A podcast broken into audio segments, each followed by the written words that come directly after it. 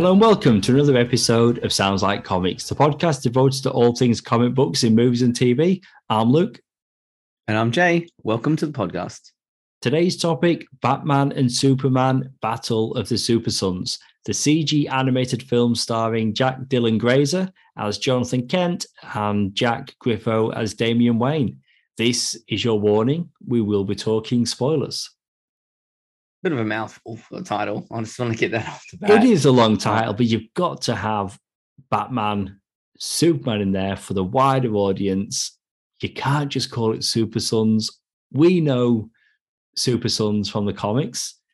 But yeah. you know what? We're getting a bit ahead of ourselves here, but I want to say this. The moment at the end of the film when Robin refers to them as Super Sons, never would Robin for the comics say that. No, no, never. It was just so that's the kind of thing Jonathan would say, not Robin, but it's what we it's what we get here. Yeah. Um created comic book wise. Grant Morrison was I mean, Grant he, Morrison yeah. one who came up with uh, Damian Wayne. Damian um, Wayne, that iteration of Robin was Grant Morrison, yeah. Yeah, from the uh from his Batman run, phenomenal Batman run. Um, Jonathan Kent, that was as of uh, was it Rebirth or before Rebirth? There was a there was a one lead event thing where they it was like a two two issue thing in like a reality where right Superman and Lois were in like a dome city because of Brainiac, I think it was, and he wasn't getting son for like a year, he and Lois managed to get her pregnant because it wasn't. Uh, I can't remember who the writer was though. I no, I can't. I can't either. But I do remember reading at the time. But this film, though, and having this version of Superboy is what happens with films. They're always so far behind the comics. So when this version of Superboy was first introduced, how he looks and acts in this movie, that's who he was in the comics.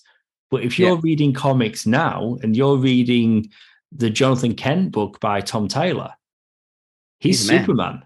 He's Superman, son of Kal-El. And Superman yeah. had left Earth for a while. Now Superman's come back. There's two, there's two Supermans or Supermen.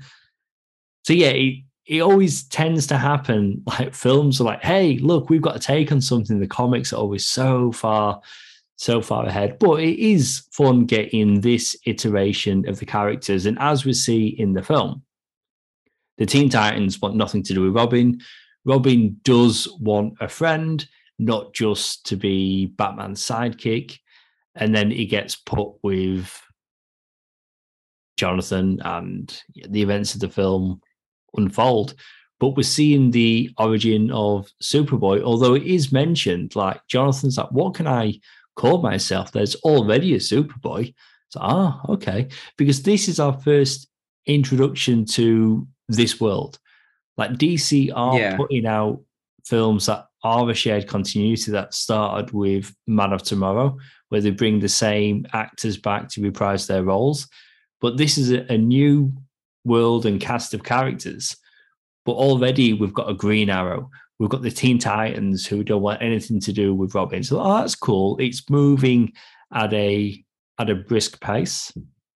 And you've got on that team, you've got Aqua Boy, um, the son of Black Manta. You've got uh, the second Wonder Girl, uh, Cassie, the blonde, the blonde Wonder Girl. You've got Wally West, isn't it? Because it's the yellow with the red hair uh, Flat Kid Flash. Yep. So yeah, we are already at a certain level, um, which would make sense to the Superboy line because it would have been Conner Kent by then at that stage. Um, yeah, but and then we got Batcow. Oh, I don't want to bring that up. you need, yeah, you, you need Batcow, but it's. Do you know what? I thought this film was fine. I mean, visually, it the animation does look good. And again, saying it's the first fully CG film that they've done, it only really took it out of me when we'd see an angle change. and it's very different to how it looks in 2D.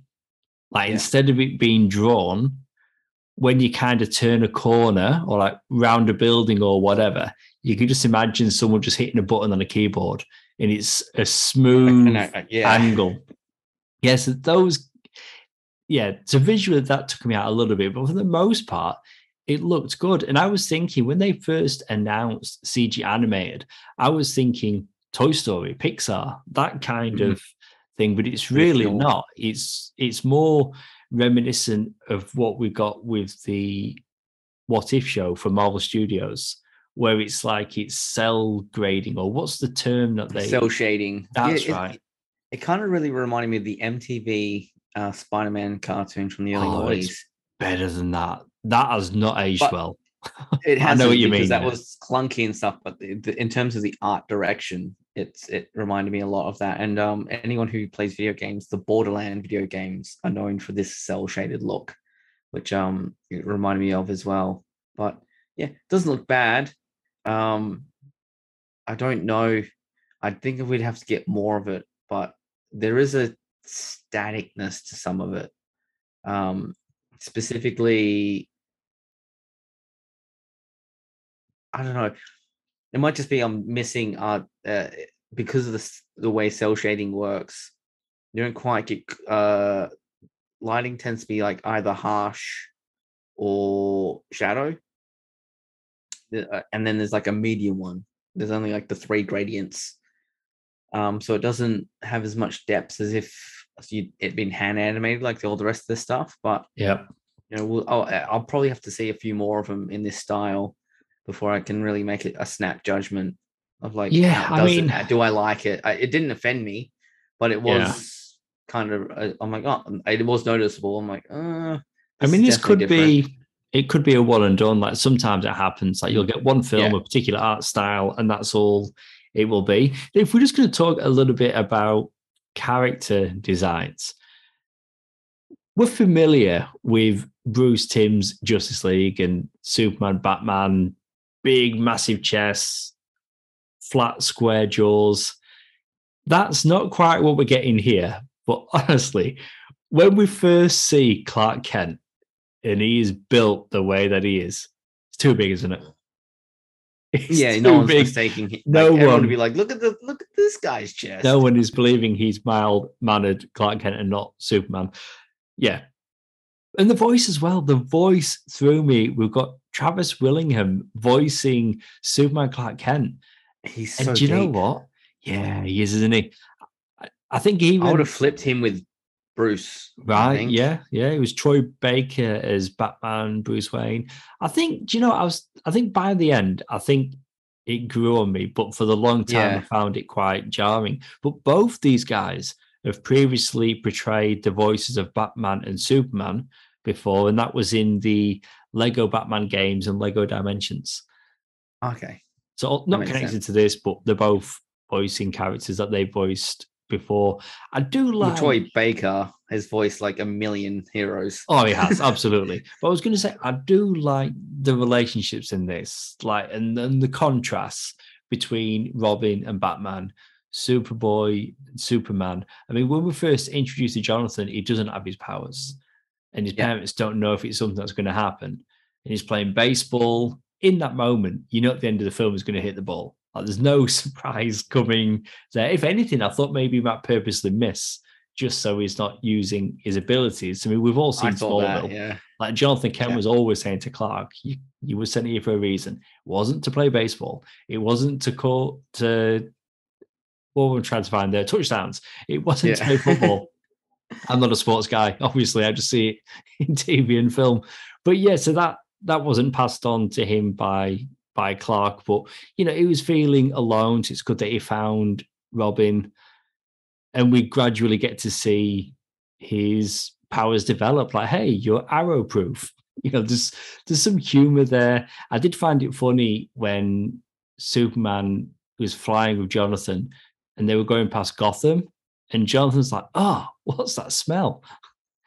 Yeah. it was the smell of Gotham. I thought that yeah, was yeah, it yeah. So I thought was the pretty funny. documentary series were lying. yeah. I mean, the cast, Jack Dylan Grazer, we know him from it. Um, he was in Shazam. He is Freddie Freeman, who becomes Okay. Captain Marvel Jr. So, you know, we know him from there. I'm not familiar with Jack Griffo, but both of them, you know, they sound like young kids, like you would expect them to. Again, I keep coming back to Travis Willingham as this really deep Superman that was throwing me off a little bit. Uh, Laura Bailey as Lois Lane. I mean, these um, these DC films, they always do it. They push for that PG 13 rating, always. And swearing usually gets them there. They don't necessarily do it with violence or blood, more so bad language. And it's Lois this time when she's doing the news recording. I mean, secret identities is that a thing? Because she's like broadcasting to the whole of Metropolis or the whole of the US or even the world. Because Yeah. Starro, we should mention, is the big threat. Starro the Conqueror. Last seen for us in James Gunn's Suicide Squad movie. It's pretty cool to see him again so soon. But she's on the nose, or it's uh, oh, it's to the whole of the US, isn't it? President Yeah. Lex, and he's making the announcement. She takes over the broadcast, and she's warning Jonathan about how he can stop. Jonathan, use fire. He's a kid. Why are you telling him anyway? Yeah. Um, and the Starros definitely taken a page of uh from James Gunn there in the and their creepiness in the way they're like kind of do the zombie like "Rah!" and How run at it's- people. In the mouth and it comes out and attaches itself to its face. Yes, Yeah. it, it really, really was. Yeah, it was creepy. Yeah, yeah, very, very creepy. Um, when you were talking about the curse word, I wrote that in my notes. You know, burn this Mother. and, then it, and then it cuts off. Yeah, honestly, mate, I've seen all of these going all the way back to Superman Doomsday. They've always done it. Yeah. It's like they're allowed one swear word and it's going to cement that PG 13 rating. You know, I mentioned Green Arrow is in here, voiced by Tom Kenny. Isn't he the voice of SpongeBob, uh, SpongeBob SquarePants? Yes, yes, he is. There we go. He doesn't get. We don't get. I don't recall a lot of lines of dialogue. It sounds Green Arrow esque to me. I mean, Oh, he he's does, yeah. actor, He's, Oh, he's uh, a professional. yeah. yeah. like yeah, yeah, yeah, yeah, yeah, yeah, yeah, yeah. He's not quite doing that. but um, Yeah. we get Green Arrow at the beginning of the movie. Uh, Nolan North, Uncharted games is Jor-El. yeah. Yeah, You know, also you- Deadpool for the Deadpool games. Oh, of course, yeah. See, you've still not watched DC League of Super Pets, have you? No, not yet, not yet. I've You got it need to see it. I haven't. Yeah, It's not. Um, it's not Nolan North, but Keith David. He voices Krypto's dad, and Okay. Krypto's dad, which we, uh, for my in my knowledge, we've never had before. But the Yeah. name of Krypto's dad is Dog-El. And if you've not seen what Dog-El looks like, imagine Krypto but with a mustache. It's amazing. I am Dog-El. yeah. But also, uh, Krypto in this terrifying guard dog. Oh yeah, there we go. Yeah, yeah. Like when yeah when he turns up, I'm like, oh, he's just gonna realize that's Superman's son, and it's all gonna be fine. Nope, nope, nope, nope. Jarell has to be like down, Krypto. Yeah. I'm like that. I, I was like, man, that is. That's the first time I've seen Krypto and thought terrifying. Yeah. Oh, it- oh, um Young Justice is pretty much like a, a wolf in that, isn't it? Yeah, yeah, he is. It's a bit- um, It's a bit different in that one. Yeah. But yeah, but I mean- this this film, Yeah. it's you know, it it's fine, isn't it? yeah, Robin, Superboy become friends. We get that bit in the school where Damian sees that Jonathan's being bullied and he hits that bully with the pressure point. Yeah, And then that at the end, him for a week. yes, and then at the end of the baseball game, he does it again. He walks past him, just taps him, and yeah, it's it's because it's I like that because it's believably like sadistic, even though it's from a kind of a a, a, a heartfelt place for Damian. Like he's like, I'll just paralyze this fool.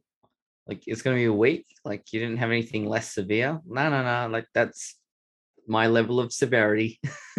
like it's always that level. and he has his katana because of course he has a katana because he's Damian and he's well, that's somewhat it. of a psycho.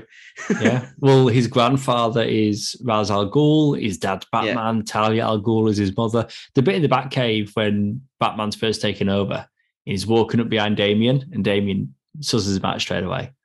So that was yeah, pretty cool. Like, yeah, yeah. He's like, please, I've been like uh, practicing that since the crib. yeah, so I thought you know the, the characterizations they got down. Um, yeah, again, I keep back to the word "fine." It's it's a it's a fine film. I mean, it's it's certainly not the best that we've we've had from Warner Brothers Animation of like, They've been putting out some really good ones. We've had Batman, The Long Halloween, Superman, Man of Tomorrow, Justice Society, World War Two, I believe. Yeah, they've put some really good ones out. Recently, we had Green Lantern, Beware My Power. Yeah, coming up, I think the next one and it's part of the Man of Tomorrow shared continuity. It's Legion of Superheroes, where they're teaming up with Supergirl, and it's just been announced that Jensen Ackles is reprising his role of Batman in that one because he is part of that shared continuity. Oh, yeah, so, that'd be cool. Yes, I think I'm more interested in them at the moment. Uh, but then out of continuity, we recently got Catwoman Hunted, which I believe yeah. is still streaming on Netflix. That one's really good. Uh, anime style animation. I'll have to have a look. But this one though, Jay, if you're going to rate it out of five, it's a three. Like I said, it's fine. Um, I mean, it is it's typical because it is an origin. As you said, it's it is introducing Jonathan Kent for those who've never uh, in, seen the character before looking exactly like the way he was drawn in the Super Sons comic, which I did like.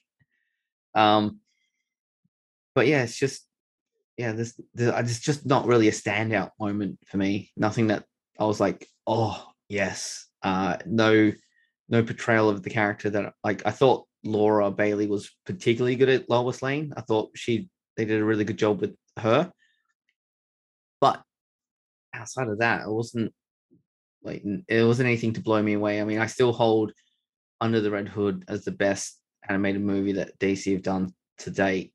Um, and it's missing some some of. I mean, that is like one of the one a great story that they got to translate um, with the inspired voice cast. But yeah, yeah that one, yeah, that one is is fantastic, and it was, and the screenplay was written by Judd Winick, who wrote the original comic as well.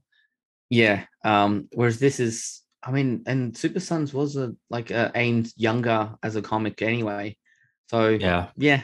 Uh, there's a kind of a Dustin Nguyen quality to the art of this animated. Ah, film, yeah, I can see that. Who I think did do like some specials for Super Son. So I wonder if that's where they got some of their inspiration for the look of this. But yeah, three out of five. How about yourself?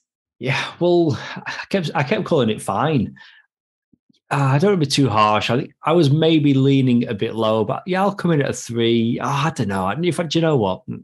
I, mm, now I'm going to commit a two point five out of five.